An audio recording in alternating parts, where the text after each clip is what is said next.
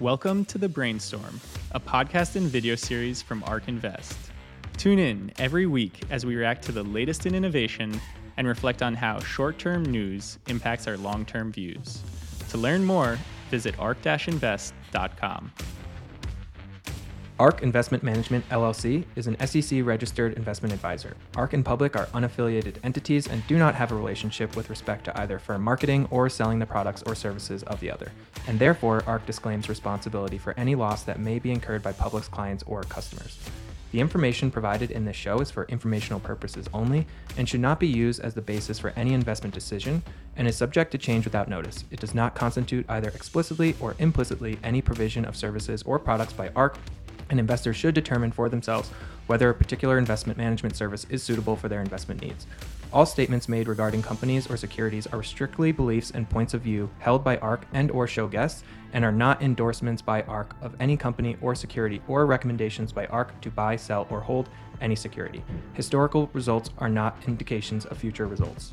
Certain of the statements contained in the show may be statements of future expectations and other forward looking statements that are based on ARK's current views and assumptions and involve known and unknown risks and uncertainties that could cause actual results, performance, or events to differ materially from those expressed or implied in such statements.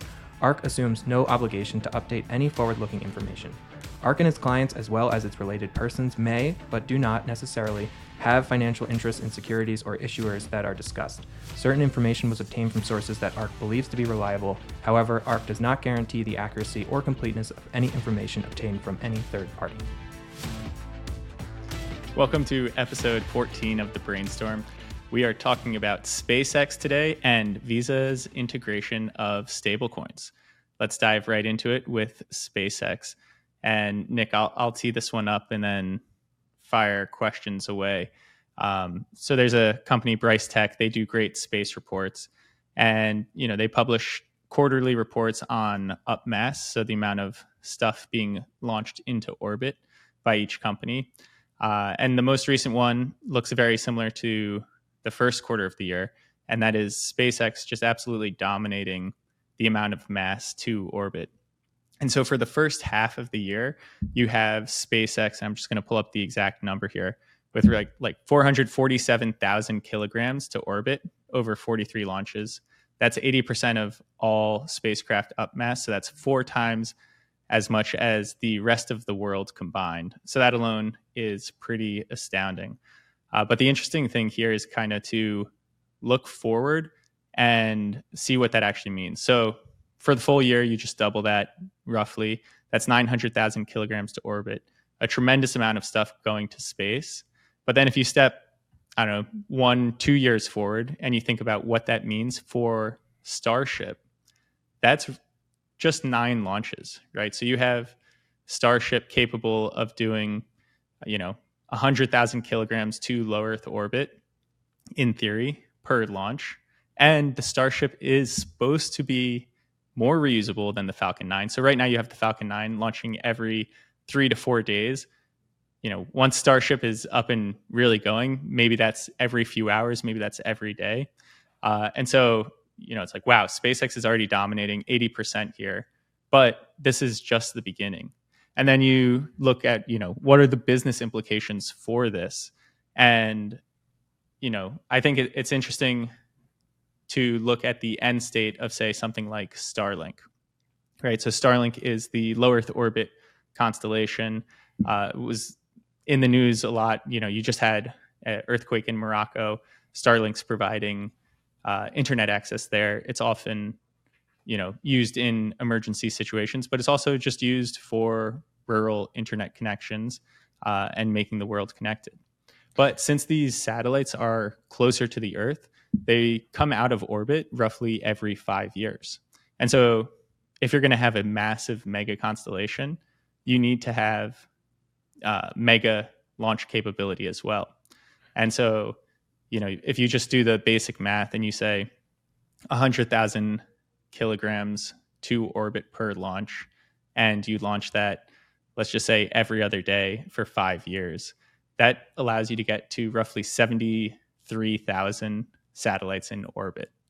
So that's a huge amount. you put it into some context, right now SpaceX has plans for 42,000 Starlink satellites uh, over the medium term. And so, you know, crazy numbers, but we think this is really just the beginning as we get to Starship. So you mentioned Starlink as a customer. Who are some of the other customers for SpaceX? Where is this demand coming from?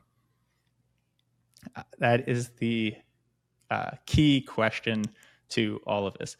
There are other customers out there. SpaceX has launched for, I mean, really, if you if you look at anyone putting satellites into space, except for Amazon with Project Kuiper, uh, oftentimes they'll look at SpaceX and potentially use SpaceX as a customer. Uh, Iridium used SpaceX. I think there's a Telesat announcement recently. Uh, when OneWeb had issues with their launch provider, SpaceX stepped up and they, even though it's competition, you know, they said we're happy to launch. But I think to exactly what you were kind of leading to, SpaceX is driving their own demand for launch capability with Starlink. So the business model right now, as you know, new customers roll in, Starlink is the main customer for SpaceX, and then they're driving subscription revenue off of Starlink. And that's just going to be a kind of self fulfilling prophecy as they are able to put more satellites in the sky. And are there competitors to Starlink? Are they using SpaceX or do they have their own kind of vertical integrated launch platform? So there are competitors out there. OneWeb is is one of them. Um, you have Amazon Project Kuiper. In mm-hmm. theory, could be competition here. You have, uh, I wouldn't call them necessarily direct competitors, but you have kind of the more traditional satellite from geosynchronous, like Viasat's capability. Um, but no, no one is as vertically integrated as SpaceX is here.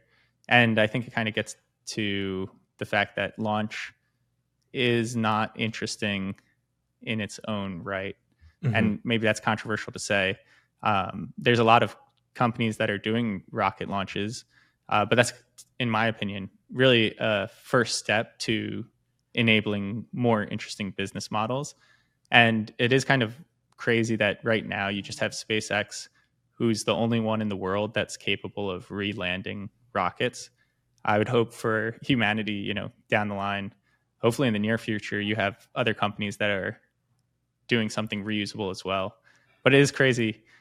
I mean, Nick, you're you're in the software space, so things happen, I think, faster than in the hardware space. But this is something I think we're now on like seven or eight years of them being able to land a rocket, and no one else in the world has done that. You know, is there anything in your space where you get such a crazy lead like that? Well, I'll say that I'm amazed by how fast SpaceX launches rockets. I think it's pretty impressive what they're doing. You meant what is it? Three every three days they're putting up another uh, three to rocket. Four. Yeah, yeah, three to four days. I mean, I think that is incredibly fast. And if you look at just the progression of, you know, only a few years ago they couldn't reland rockets, and now, you know, now they're trying to reland Starship. So I feel like they are moving incredibly fast. So I don't know that it's fair to say that this isn't a company that's moving fast and it's not comparable to software because you know some software companies their lead time for new products is multiple years and I think SpaceX is progressing at that kind of same rate. My one other question for you Sam just to go back to one stat that I thought was extremely impressive here is on that 80% of all spacecraft up mass um, SpaceX accounting for that 80%. Who are the other players? Is this, um, you know, SpaceX competing against countries, as in Russia and the US and NASA, or are there other private launch companies even, you know, worth talking about? Yeah. And so we'll flash this image from Bryce Tech. Uh, and so you have SpaceX. Then coming in at number two, you have uh, China Aerospace Science and Technology Corporation. In number three spot for the second quarter, you have the Russian Space Agency. Then you've got the China National Space Agency. Then you have Arianespace. That's another company. Uh, and you know, I say this is you know second, third, fourth place. You'll see. Obviously, this is a huge gap even between SpaceX and the number two spot. Uh, China at like a tenth of the mass that SpaceX is putting up. And then after Arianespace, you have the United Launch Alliance. So that's Boeing and Lockheed Martin. Uh, and then, you know, you have other people as well, uh, all the way down. And so, you know, some of them are national enterprises, like you're saying, other of them are specific company efforts. But right now, all of them just dwarfed by Starlink and what SpaceX is putting up.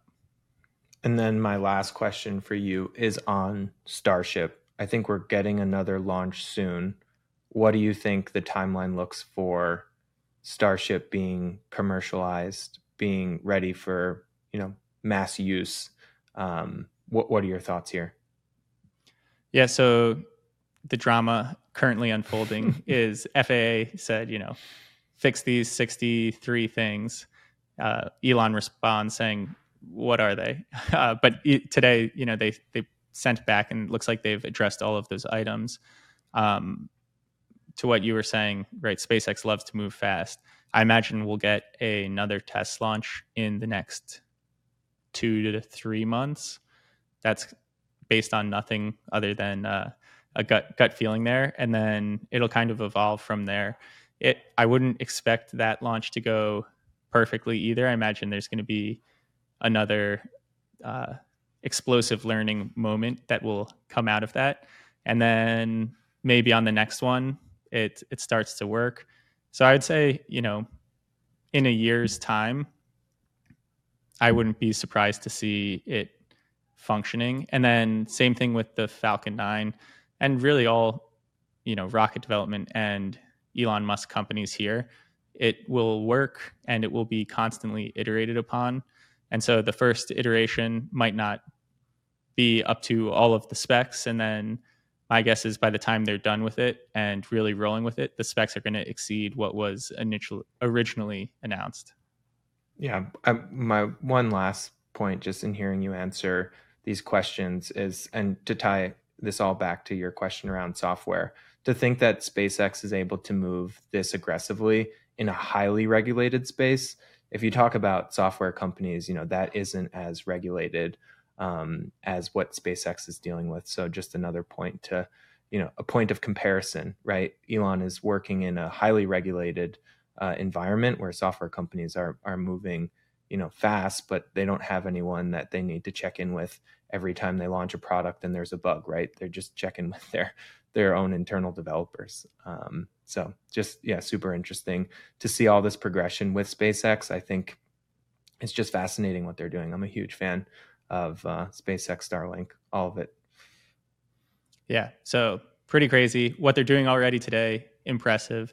And to sum it up, we think it really is just the beginning as far as the amount of mass going to orbit and the lead that SpaceX has. And hopefully, we see other companies successful in landing rockets so we can, you know, progress humanity into the stars even more, but not even, you know, just those Starlink is a service for Earth. Yeah. Last thing I'll wrap, wrap up is, you know, I was saying this in in our brainstorm. People think the world is connected today, and I think we go forward ten years and look back to where we are, and people are like, "Wow, it was not connected at all." Like even this past weekend, I went to a friend's wedding, and it was in an area, and you're like, "Wow, cell service is spotty," and it's like it, you know, 5G just why, why? I don't yeah 5G was a, a promise that I don't think has delivered. So hopefully Starlink can move the needle forward. I want perfect coverage everywhere I go. Exactly. All right moving on. We're joined by ARK's crypto analyst and director of research Frank Downing. Frank we're talking Visa and stablecoins. Can you kind of set the stage for us yeah, exciting things going on. Um, to to kind of paint the picture before I go into the announcement that Visa had, um, you could look at the total supply of stablecoins uh, that are out there, and if you look at a chart from 2022, the total stablecoin supply peaked at 180 billion and is now about 122 billion. Um, so it's down by roughly a third, uh, and it's been kind of down into the right since it peaked. Um, and there's a few reasons for that. Um, they're kind of crypto specific. One of them being the algorithmic stablecoin UST uh, that really was a failure, a $20 billion failure that kind of blew up and disappeared overnight. And then the other was uh, numerous crypto lending companies that were all, it turned out, lending to each other and taking these excess risks to uh, generate yield, um, also went bankrupt as the crypto markets sold off last year. And I think the naive view would be to look at the decline in stablecoin supply and say, "Yep, that was that was a fad. There's there's not real value happening there." Um, and maybe those peaks that there wasn't a ton of real extra crypto world value happening. Um, but what we've seen really since then um, are um, underlying demand and underlying use cases start to be built out and, um, and and usage continuing to grow outside of that total supply number. Um, so there's there's a couple good charts we'll show that that Nick Carter tweeted at the end of August, uh, which speak to the the total addresses, um, or, or, you could think of a surrogate for for people uh, using stablecoins, uh, has to continue to grow in the millions, and the total number of uh, actual transactions that are being sent on stablecoins has also continued to grow, uh, even as that total supply has has come down. Um, so we view this as kind of this this signal that that the actual use cases for stablecoins are strong uh, outside of what was this kind of speculative crypto yield bubble that happened last year. Um, and we're starting to see more and more institutions, uh, both crypto native and otherwise, even companies like Visa, who we think could be disrupted by stablecoins or blockchain native payments in general, uh, start to integrate and kind of find their way into this ecosystem. Uh, so last week, Visa announced a partnership with WorldPay and Nuvei, which are merchant acquirers that basically help companies expect, accept different types of payments online uh, to integrate stablecoins into their payment network. So this means rather than settling a transaction through the normal credit or debit card routes, uh, which typically are have long settlement times and higher fees, uh, you can actually Visa will enable you to send and receive uh, stablecoins, which are more direct, more peer to peer, and cut out intermediaries to to reduce fees. Uh, into this into their card network or their their settlement network, I should say. It, it feels like this is kind of a uh, big deal. I feel like people are always like, "Oh, what's the actual use case? What's the actual use case?" Now I have an actual use case. I feel like it kind of flew under the radar. Is that just because I'm on space Twitter and I, I, it didn't it didn't pop up for me, or or was do you think this was underreported? I think it's a I think it's a big deal. I, I, think I spend a lot of time looking at crypto, and I think you can quickly jump past stablecoins and go th- into all these different things in DeFi, like uh, decentralized exchanges and lending, which I think is all really interesting. But as like a fundamental technology for payments uh, and supporting many other things, like I just mentioned, I think stablecoins are already a, a, big deal and being integrated into the traditional world and having a, a traditional payments company willingly integrating into these public blockchain networks they're supporting ethereum and solana um, is a signal that the technology is is ready or getting close to ready. And the companies that are potentially at risk to being disrupted are looking ahead into the future and trying to find their way to stay relevant really Frank, I have two questions for you. One, what is the business model for stablecoin companies? How are they driving revenue? And two, why are they so disruptive to a company like Visa? You kind of mentioned it in one of your answers about, you know, the interchange fees and, you know, how these companies process transactions. So just uh, help us understand a bit more about, you know, why stablecoins are becoming so popular and why they're such a threat. Yeah. So how how stablecoin businesses work? So Circle is the the issuer, the creator of USDC, and basically you can go and give Circle one dollar, and they will give you one unit of USDC, which is a token that exists on a blockchain. And the reason why you want that is because you can then transfer that value over the internet without the use of intermediaries. It's basically instead of having somebody like a Visa, is what I would say um, helping you transfer money to another party, you can send it directly peer to peer because everybody be, can be connected through the Ethereum network or the Solana blockchain. Um, and what Circle does with that dollar is basically take it and invest a portion of it, at about 80 cents, into short term treasuries. And they make money from the yield uh, that those treasuries provide. And so for every dollar that goes into Circle, they're generating some interest income from it. And so you can imagine that as the the interest rate environment has uh, interest rates have risen, uh, Circle's business has been doing very well. Even though the total supply of USDC has come down, uh, the total interest income is going up. And is the business model entirely dependent on the interest rate environment, or are they deriving revenue in other ways? Are there transaction fees? Do you think there will be if there aren't today? Yeah, there's really like three things. The first is the total supply of USDC out there impacts the the total amount of capital that they have to invest. And they actually have a revenue sharing agreement with Coinbase where they basically split the amount of um, interest that's generated because they're both helping to promote and circulate kind of USDC out into the world. Uh, so that's the number one factor is the, the total supply of stablecoins. Uh, the second is the short the interest rates, uh, how much yield they're able to generate on the backing, and then the third is any kind of value added services that they provide on top. So maybe it's um, uh, any sort of lending around the stablecoins, uh, facil- facilitation of receiving and sending payments. Uh, they could take transaction fees on. Circle's actually um, shifted their uh, business model over time, where it where it once was heading towards adding all of these value added services, and in particular uh, lending businesses, uh, to now promoting the kind of like this ecosystem adoption of USDC, USDC to to capitalize more on lever one versus lever three. And I think that's worked out well for them, particularly as you can see all the the crypto lenders that haven't haven't done so well um, over the last year. And then it's essentially, I mean, it is the digital dollar. What is the geographical overlap look like for USDT users versus US? Like, is this just bringing a lot of access to the dollar to other places, or is it kind of people in the US already who have kind of access to dollars just going digital?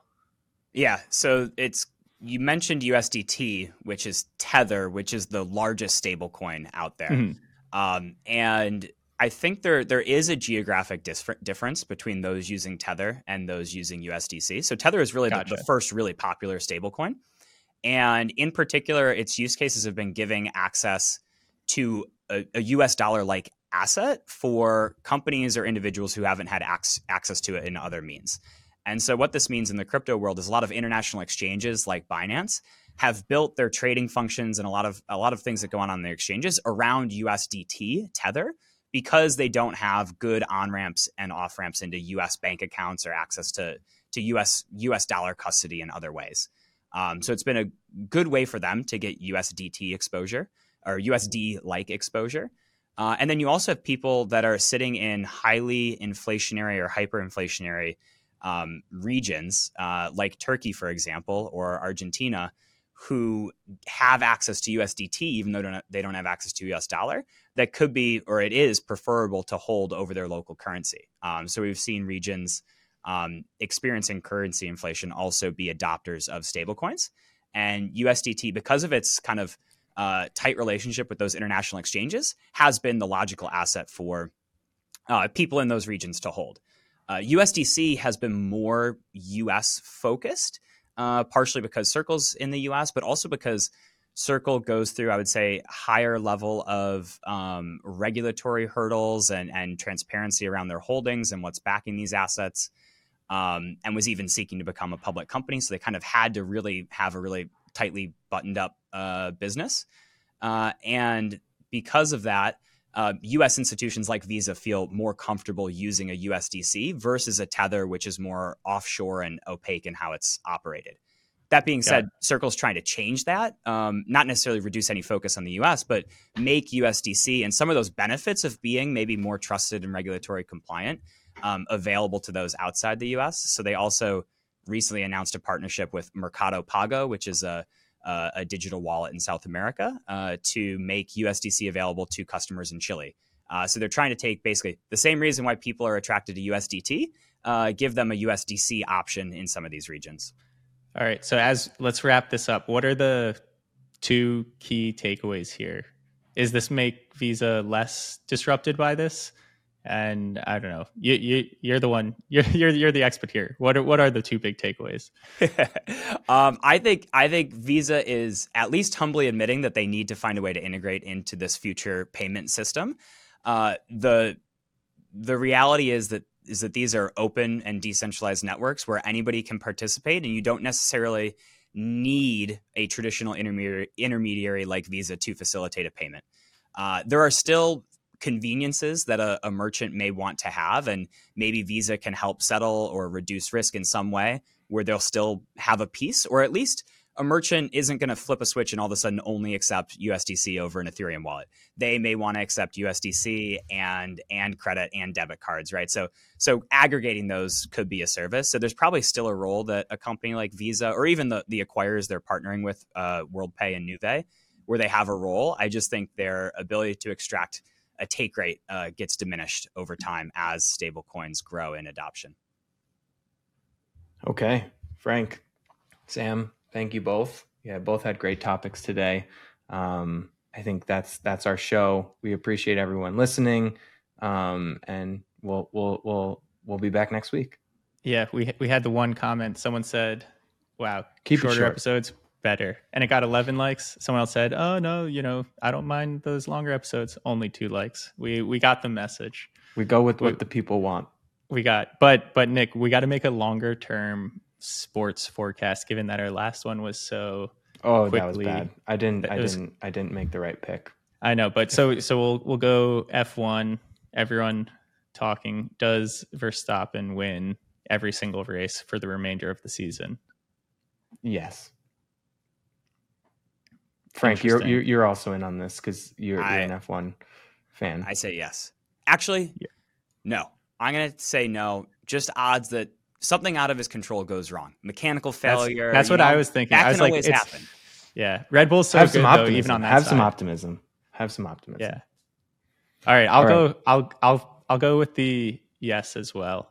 So so two yeses but, to one one. But no, Frank, I agree. That's a good line of thinking. If it if it were to happen, I imagine it being some type of accident or failure.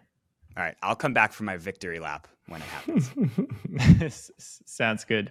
All right, we'll see everyone next week.